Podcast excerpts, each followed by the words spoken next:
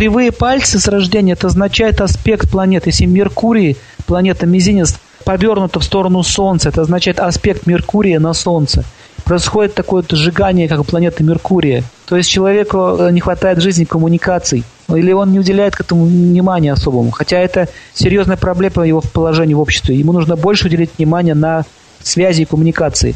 Это даст ему возможность социального роста. Когда Меркурий, палец Меркурия или мизинец повернут к Солнцу, это означает, что ему сильно не хватает солнечной энергии, то есть он хочет, чтобы кто ему помог есть не дает ему своей, своей сообразительности это все сделать. А если Солнце повернулся, фаланга, к Меркурию, наоборот, то есть Солнце палит Меркурий, то есть он своим статусом, положением, он может неправильные поступки совершать, то есть как-то цинично себя вести или гордиться.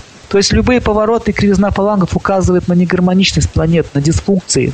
Это не очень приятные знаки. Я видел руки больных детей, э, ну, имеется в виду психически и физически больных. И у них руки были просто ужасные, пальцы были все выкручены, скручены, просто уродливые. Но небольшое как бы искривление не означает, что человек будет уродлив или страдать. Просто есть какая-то дисгармония с Солнцем, допустим, и Меркурием. Ему нужно больше в этом отношении работать. У всех по-разному. У кого-то Юпитер, у кого-то Сатурн может уклониться. Бывает два пальца наклонились вместе вот так друг к другу. Это все имеет значение. Узловатые пальцы, вот эти узловатые, это означает, ну, каждая фаланга имеет тоже свою проекцию планет.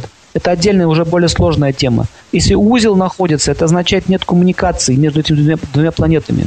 Но, в общем, узловатые пальцы также еще указывают на такую натуру вдумчивую и скрупулезную. То есть это может быть во внешнем мире ему сложно будет так жить, но он внутренне гармоничен, он хочет все изучать.